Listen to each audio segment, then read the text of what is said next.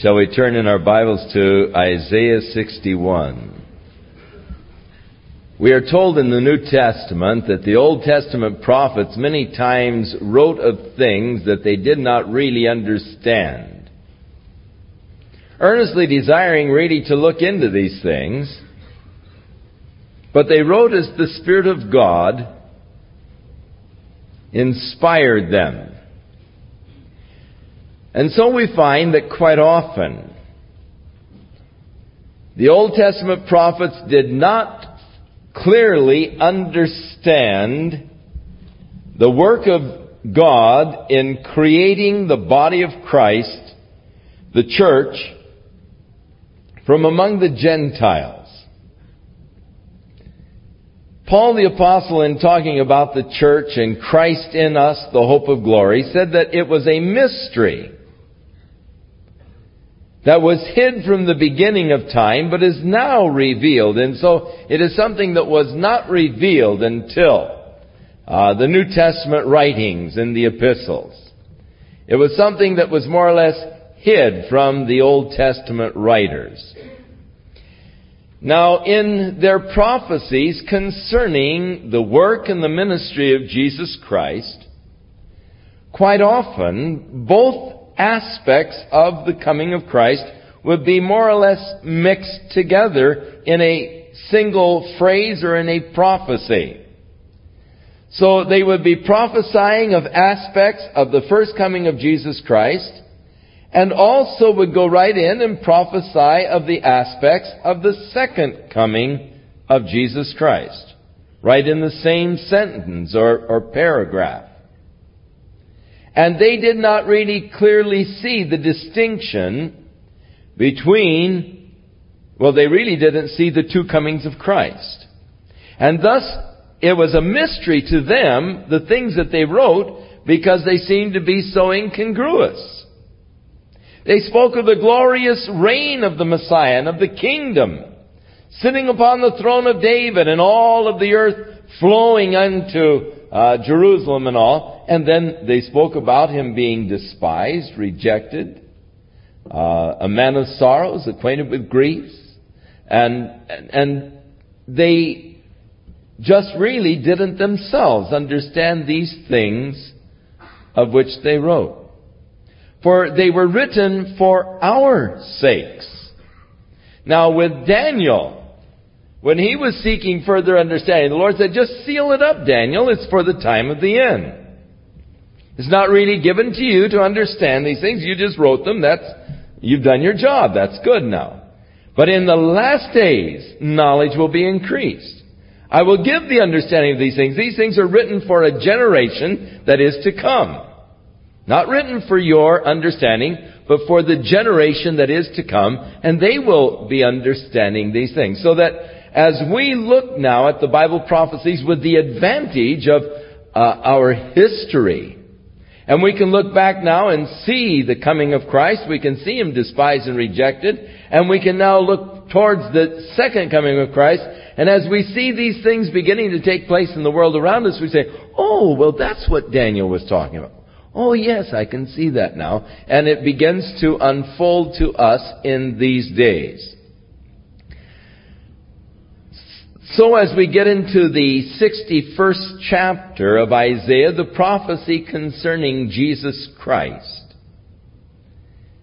he actually just merges both the, the comings of Christ into one prophecy. But Jesus, because he understood the two aspects of his coming, when he, in the synagogue of Nazareth, turned to the prophecy of Isaiah and read this particular passage, stopped in what is right the middle of verse 2 in our Bibles.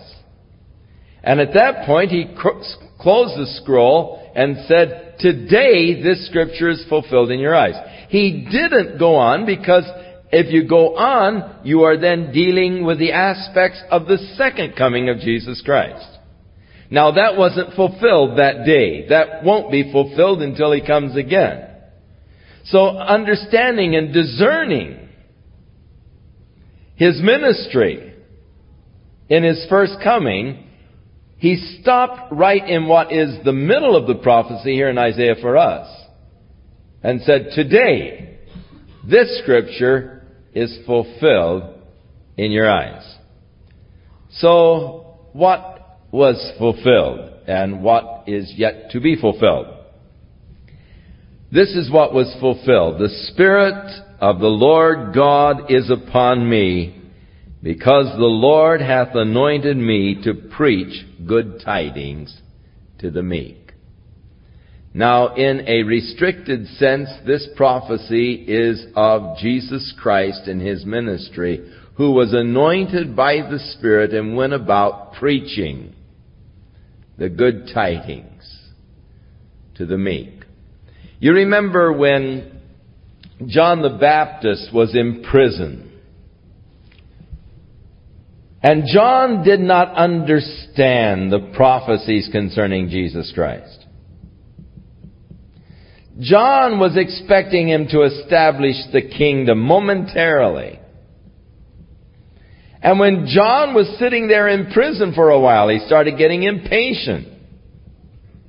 And he sent his disciples to Jesus and he said, Are you the one that we're to look for? Or shall we start looking for someone else? In other words, when are you going to get this show on the road? Tired of this prison life.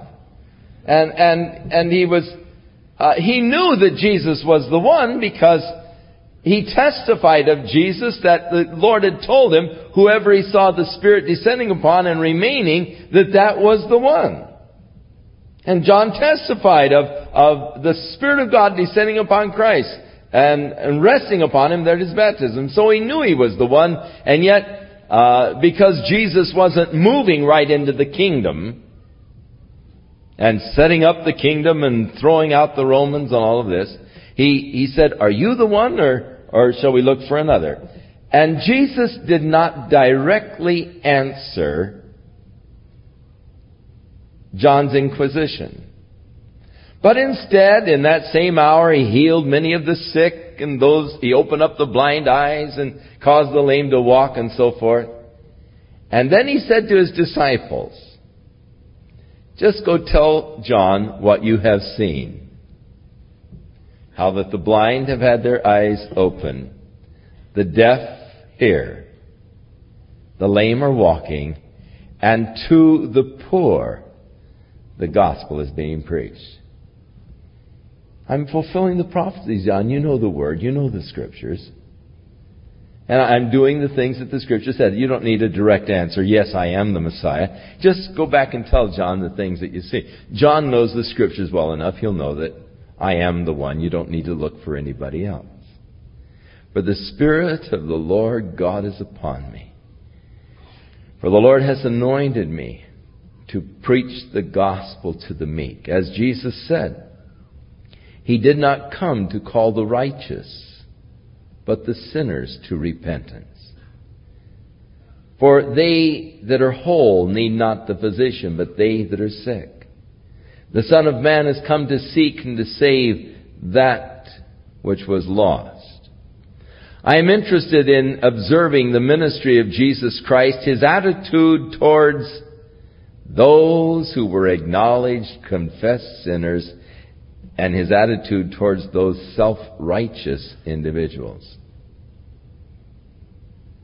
To the woman that was brought to him caught in the very act of adultery, he shows great tenderness, understanding, and grace.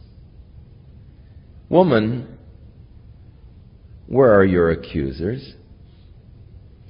Well, sir, I guess I don't have any. Well, neither do I condemn thee. Go thy way, sin no more. Oh, how tender he deals with her. To the woman of Samaria there at the well. Now, she wasn't the most moral woman around. She had been married to five different men and then finally decided marriage wasn't for her, and so she was just living with a man. Some of those who think they're so modern today That stuff's been going on for a long time. People have been immoral from the beginning. And yet Jesus, in his dealing with her, was so gracious. Revealing to her his identity. For she said, I know that when the Messiah comes, he's going to teach us all things. And he said, Woman, I that speak to thee am he. Oh, the attitude of Christ towards the sinner was always beautiful. He had a good news for sinning man and those that confessed and were aware of their sinful state. To those who were righteous in themselves, he had nothing but words of vilification. He was harsh with them. Woe unto you, scribes, Pharisees, hypocrites. And boy, did he denounce them. If you think gentle Jesus, meek and mild, look upon this little child, you better think again and read Matthew's Gospel 22. And, and you'll, you'll see his attitude towards the self-righteous, self-sufficient. But the Spirit of the Lord is upon me He's anointed me to preach the good tidings to the meek. He has sent me to bind up the brokenhearted, to proclaim liberty to the captives, and the opening of the prison to them that are bound. Now I believe that this particular portion of the verse refers to the ministry of Christ to those who had died before he came. To open the prison to those that are bound. For we are told by Peter that Christ preached to those souls that were in prison. Paul tells us that he who has ascended is the same one who first of all descended into the lower parts of the earth. And when he ascended, he led the captives from their captivity. You see, from the time even before Abraham, there were those men of the Old Testament who were accounted righteous because of their faith in God. Abraham became more or less the figurehead for those who believed and had faith in God.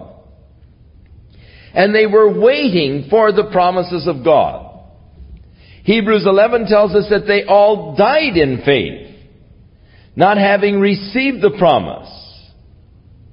But seeing it afar off, they embraced it. They held on to it. They claimed, I'm only a stranger and a pilgrim here. I'm only passing through. This isn't my life. This isn't where it's at. I'm looking for a city which has foundation, whose maker and builder is God. They were looking for the glorious kingdom of God. And they all died in faith, believing the kingdom and God to establish that kingdom. They all died in faith, not having received the promise, God having reserved something better for us. That they, apart from us, couldn't be brought into the completed state. It was impossible that the blood of bulls and goats could put away their sin. That took the sacrifice of Jesus Christ upon the cross. So the blood sacrifices that they had made according to the old covenant covered their sin but did not put it away. And they had to wait for the sacrifice of Jesus Christ before they could enter into that heavenly scene. So we are told by Peter that when Jesus died, he descended into hell. He tells us the purpose of his going there, to preach to those souls that were in prison, that one time were disobedient but they believed and trusted in God. And Paul tells us when he ascended, he led the captives from their captivity. And Matthew's Gospel chapter 27 tells us that when he arose from the dead, many of the graves of the saints were open and they were seen walking in the streets of Jerusalem after his resurrection from the dead. They were released from the prison. So a part of the first coming was to release from the prison those that were bound by death. For Jesus said, I am the resurrection and the life. He that believeth on me, though he were dead, yet he's going to live. And he who lives and believes in me shall never die. We will have a transition that is necessary. This corruption must put on incorruption. This mortal must put on immortality. And I know that when this earthly tabernacle is dissolved, I have a new building of God. A house that is not made with hands, that is eternal in the heavens. And while I'm still in this dumb old tent, I groan earnestly desiring to move out. You know, it's hard to get out of bed in the morning anymore. Dumb left foot of mine, starting to pain first thing in the morning. I got to walk for a few steps to get the thing operating. I, I never thought I'd reach this age. Hard to walk in the morning. What a tent. Wearing out. But oh, thank God. I have a building of God that's not made with hands that's eternal in the heavens. And one of these days, I'm not going to die. I'm going to move from the tent into that glorious building of God, the mansion that He's prepared for me. So,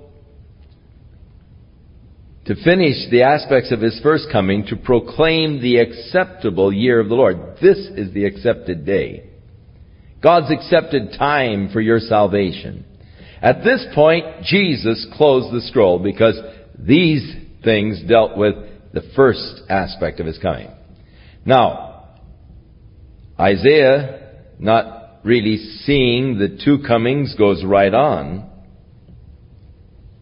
And he declares, in the day of the vengeance of our God. Well, that's not going to take place until yet future. God's vengeance and wrath is going to be poured out upon this earth. As the seals are open. The judgments of God are, are, going to begin to fall, and the earth will enter into that period known as the Great Tribulation. And we read where the men, the chief men of the earth, and the captains and so forth, will call to the rocks and the mountains and say, Fall on us and hide us from the face of the Lamb, for his day of wrath has come, the day of the vengeance of our God. Well, that won't take place until a yet future time during the Great Tribulation. And I think that it is totally inconsistent with God and the nature of God and the work of Jesus Christ to think that the church would be here during the time that God pours out His wrath upon the earth.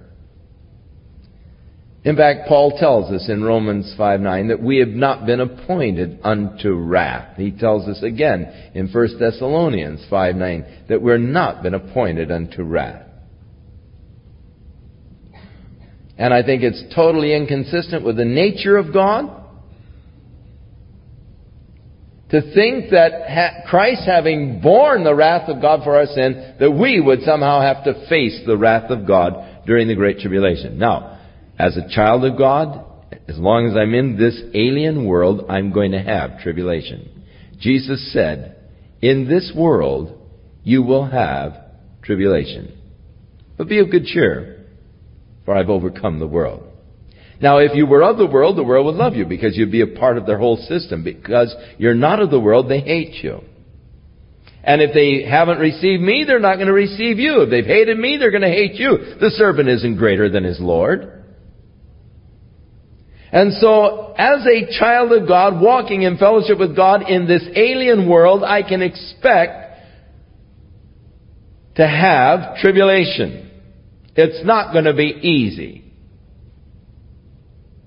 However, I shall surely not face the wrath of God, the great tribulation. And the whole vast difference is the tribulation that I face comes from Satan.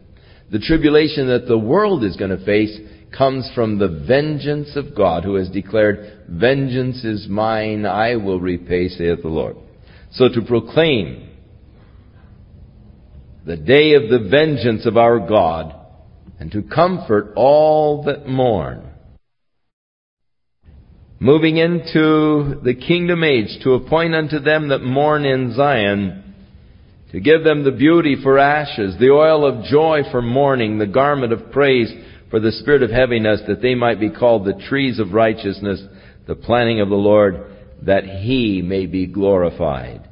For they shall build up the old waste, the rebuilding that will go on in that land, and they shall raise up the former desolations, and they shall repair the waste cities and the desolations of many generations.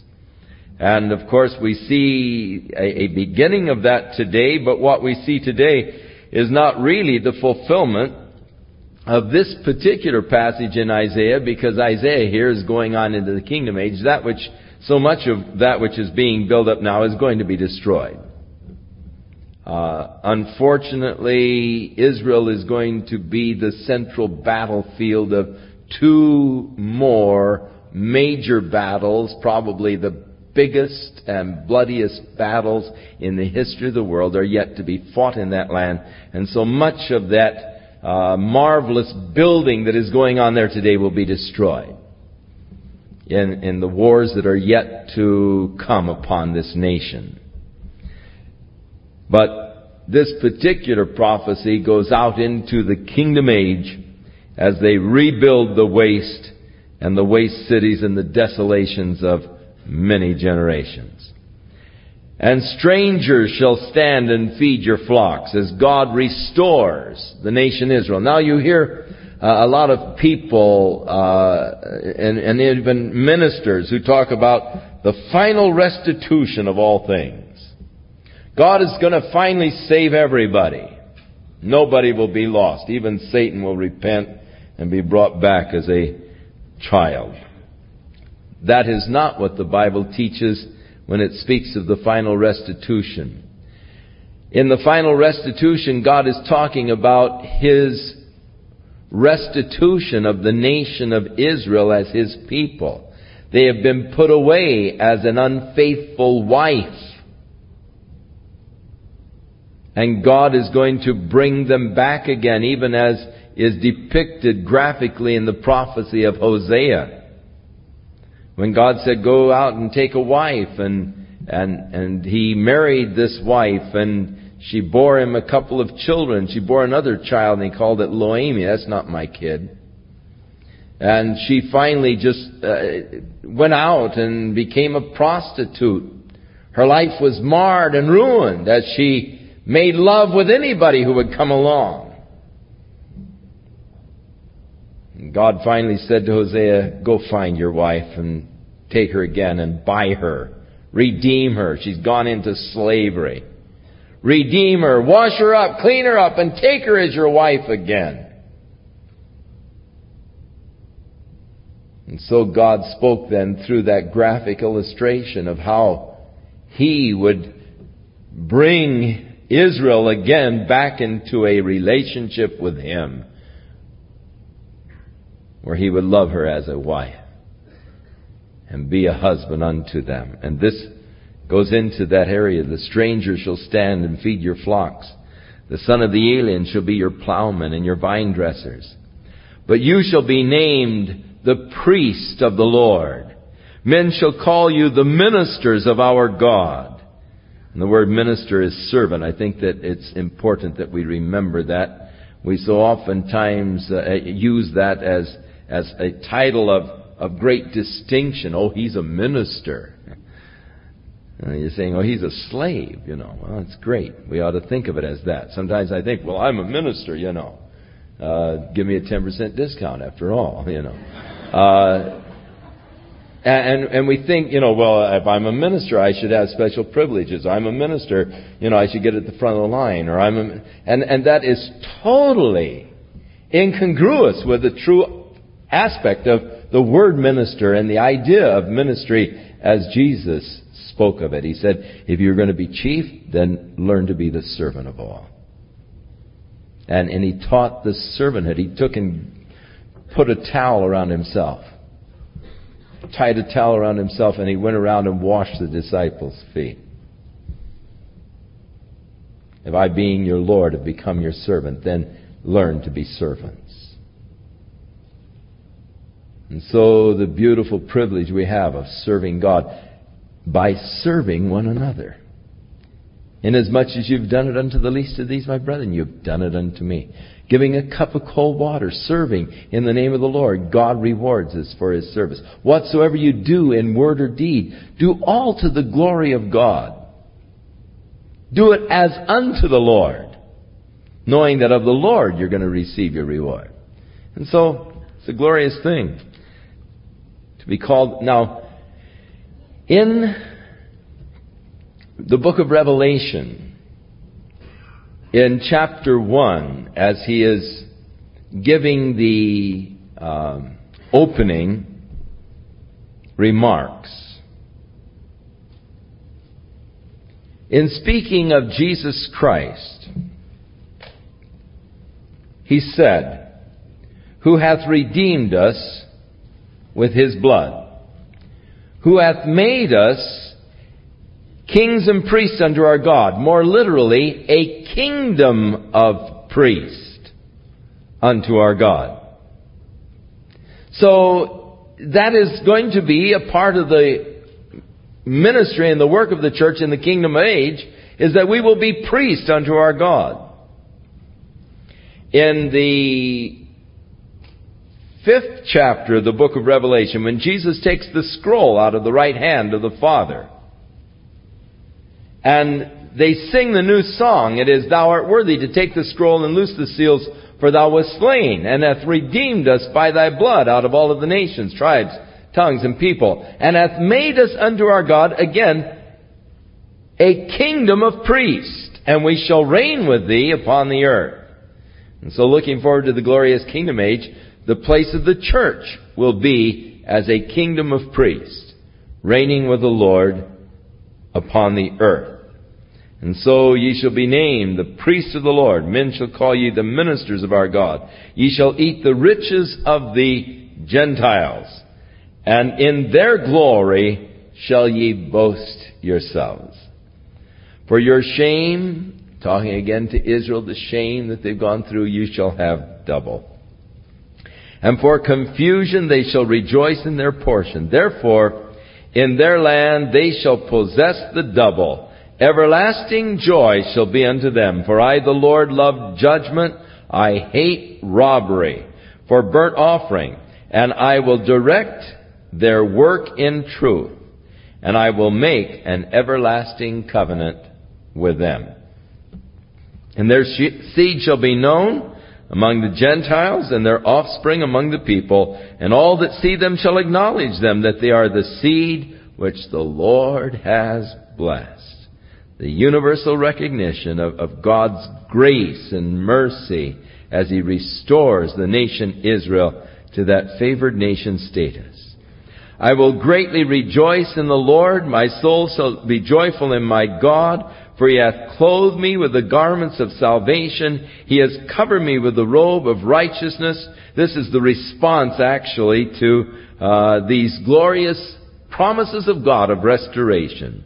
I will greatly rejoice in the Lord. My soul shall be joyful in my God, for he hath clothed me with the garments of salvation. He's covered me with a robe of righteousness, as a bridegroom decketh himself with ornaments, and as a bride adorneth herself with jewels. For as the earth brings forth her bud, and the garden causes the things that are sown in it to spring forth, so the Lord God will cause righteousness and praise to spring forth before all nations. Oh, that glorious day of the Lord. How we anticipate it and look for it. As I look around the world today and I see the things that are happening, I pray with John, even so, come quickly, Lord Jesus. This week they'll be sharing with you some of the things that the scientists are now dabbling in, in genetic engineering. And some of the goals that the chief geneticists have declared for uh, genetic engineering. And some of the things that they're starting to do now, shocking things. Some of the creatures that they're beginning to create through genetic engineering. Uh, it's really um, shocking things that are happening in the world today.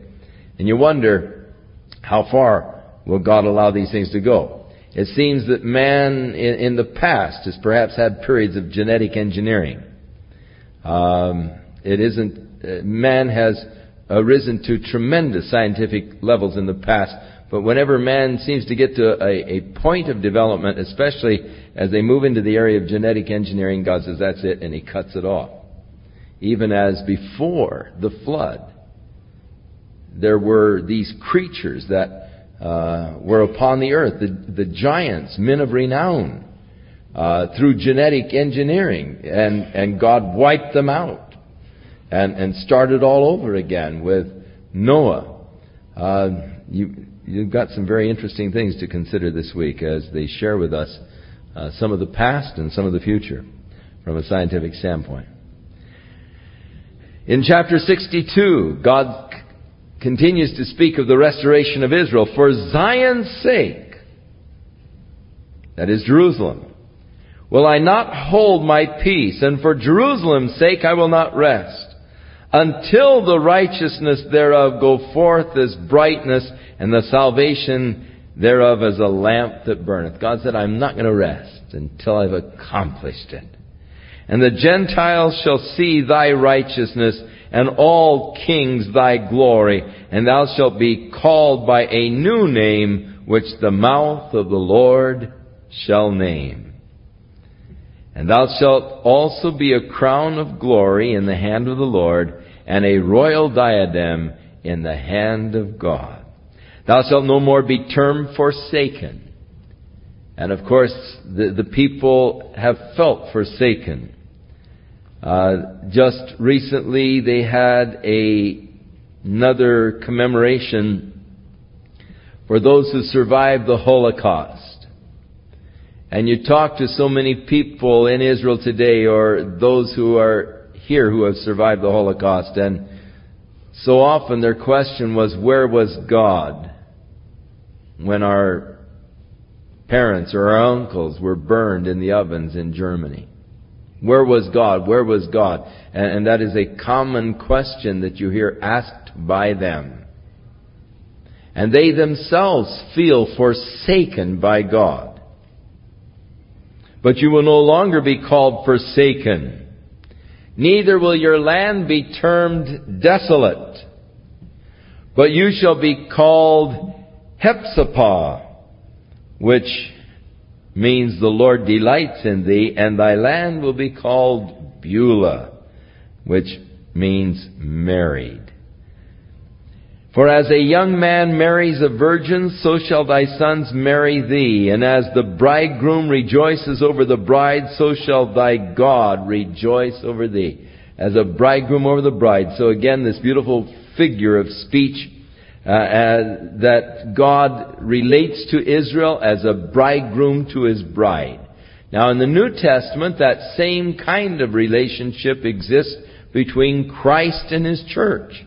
As Paul writing to the Ephesians writes about marital relationships.